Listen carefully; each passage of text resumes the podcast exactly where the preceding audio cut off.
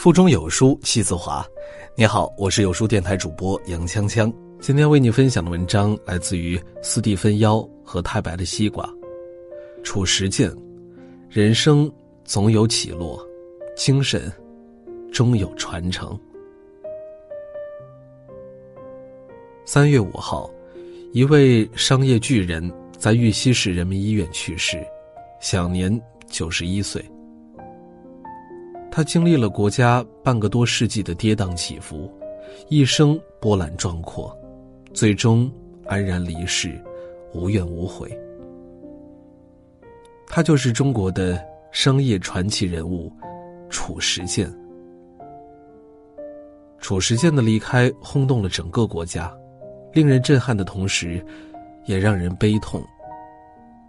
有网友评论道：“老爷子。”这人世间的酸甜苦辣，您是都尝了个遍。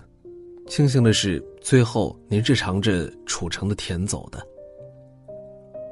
万科创始人王石说：“他是我最敬佩的企业家。人生总有起落，精神终有传承。楚老的事迹值得流传，他创造的价值值得所有人敬佩。”一九七九年，五十一岁的褚时健被任命为玉溪卷烟厂厂长。在他来之前，工厂一直处于亏本的状态。褚时健说：“我这个人做事儿讲求踏实和认真，我应该多做一些事儿，多做一些有意义的、实实在在的事儿。要让工厂走上正轨，就必须做出好的香烟，那就需要好的设备和原料。”还有先进和科学的种植技术，但是在中国的烟草管理体系中，烟厂只负责生产卷烟，烟叶原料由烟草公司统一采购调拨，烟厂无权插手。这是一个难以改变的现状，或许换做别人就选择妥协和放弃了。然而，褚时健不是一般的人。竟然决定肩负起责任，那就要认真做事儿，履行义务。褚时健决定要将工厂救回来，他四处奔走游说，通过各种努力申请到贷款，引进了更先进的设备。他不只是管理员工，而是以身作则，钻研各种技术，在烟草种植过程中，从良地、整地。植株间距，再到肥料的比例、生长期，每个环节都事无巨细做出规定。一九八五年，一个乡长找他借十万元，用于农民浇灌烤烟，褚时健二话不说就答应了，但是并不要乡长还钱，只要签订合同，要求烟农按照他的方法种植就可以了。褚时健也鼓励和要求所有的员工和烟农一起学习，掌握种植烟草的先进技术。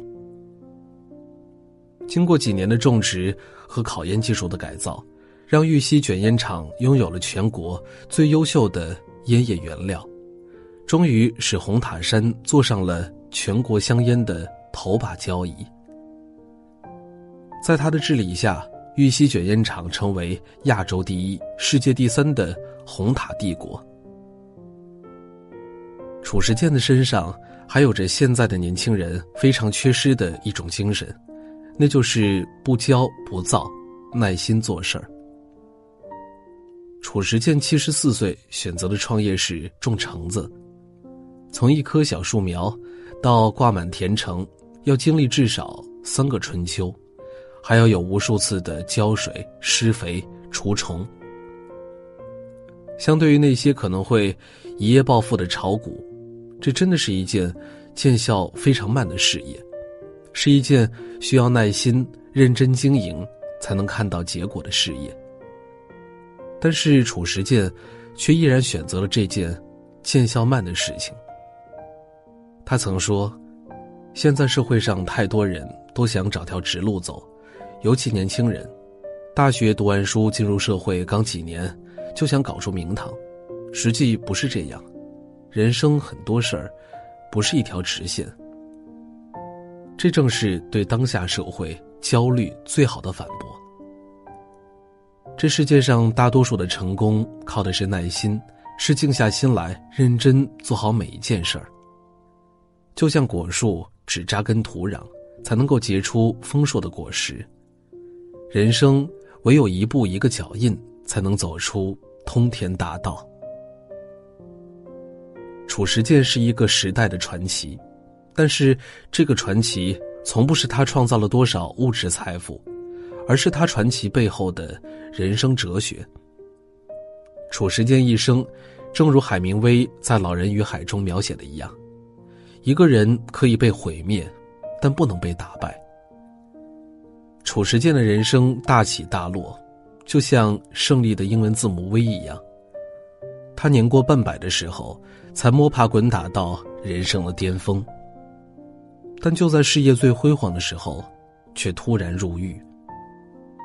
那个时候他已经七十一岁了，在常人看来，他似乎只能在监狱里了此残生了。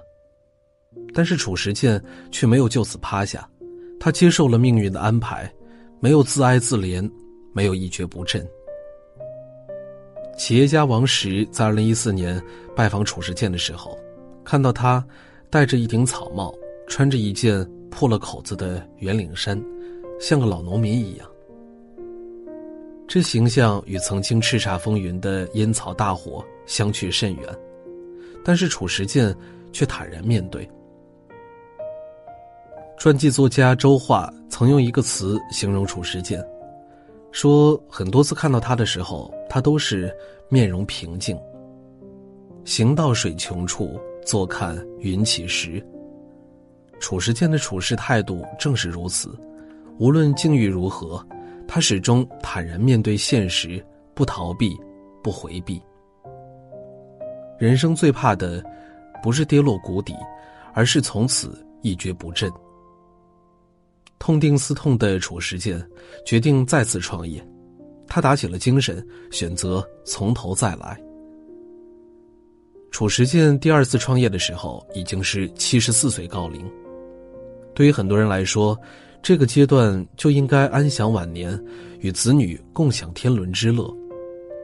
但是他心有不甘，他觉得既然有目标，就要去实现，人生不应该有遗憾。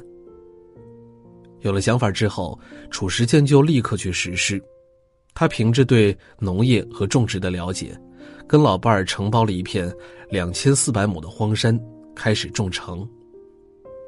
在成员的管理中，褚时健依然习惯控制每一个环节。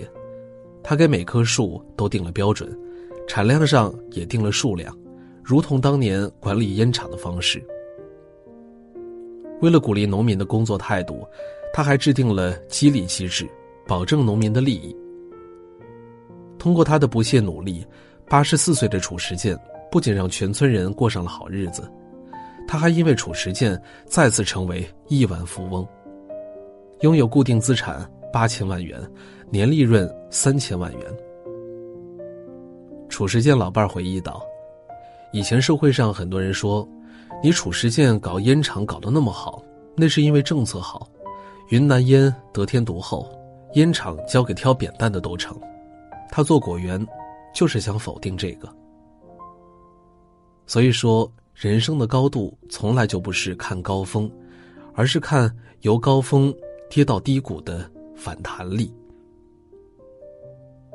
人生的巅峰是什么呢？是我们年轻人追求的升职加薪，当上总经理，出任 CEO，迎娶白富美。走上人生巅峰吗？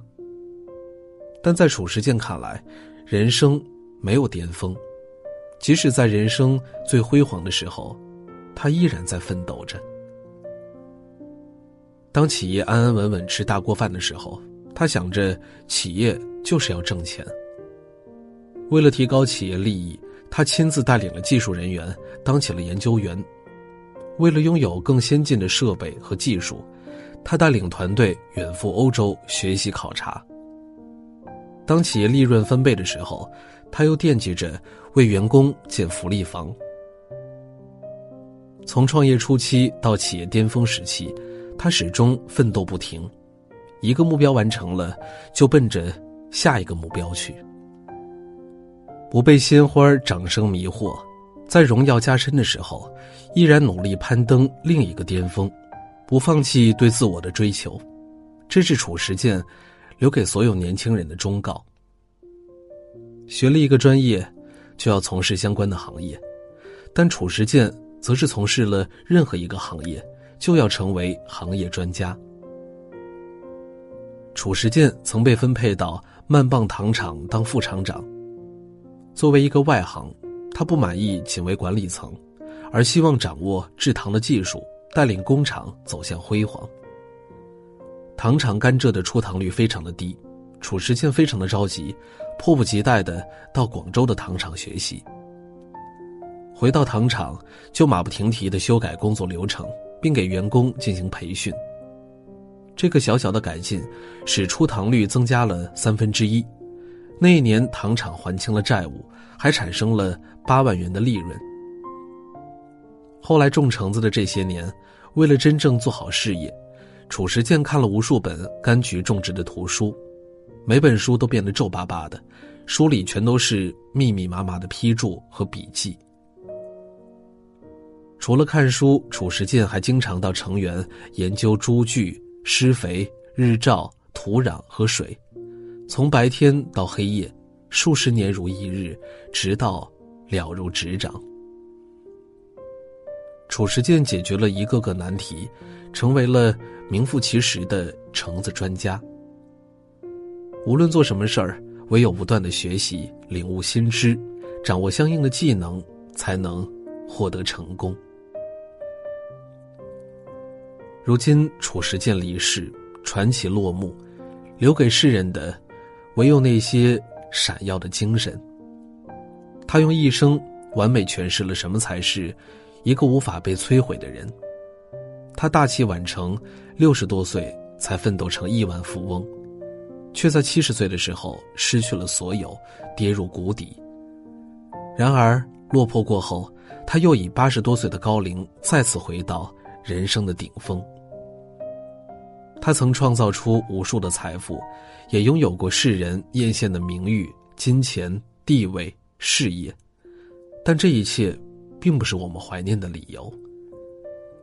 他不怕世俗，敢与时间赛跑，耄耋之年依然坚持理想。他有魄力，有毅力，经历无数挫折、失败，却能再次站起来。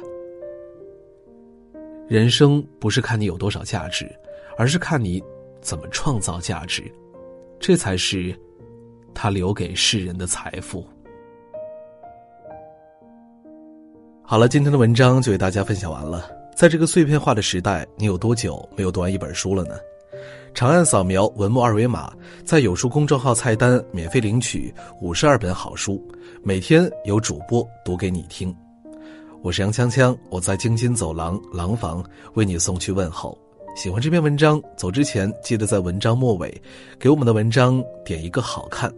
我们明天的同一时间不见不散。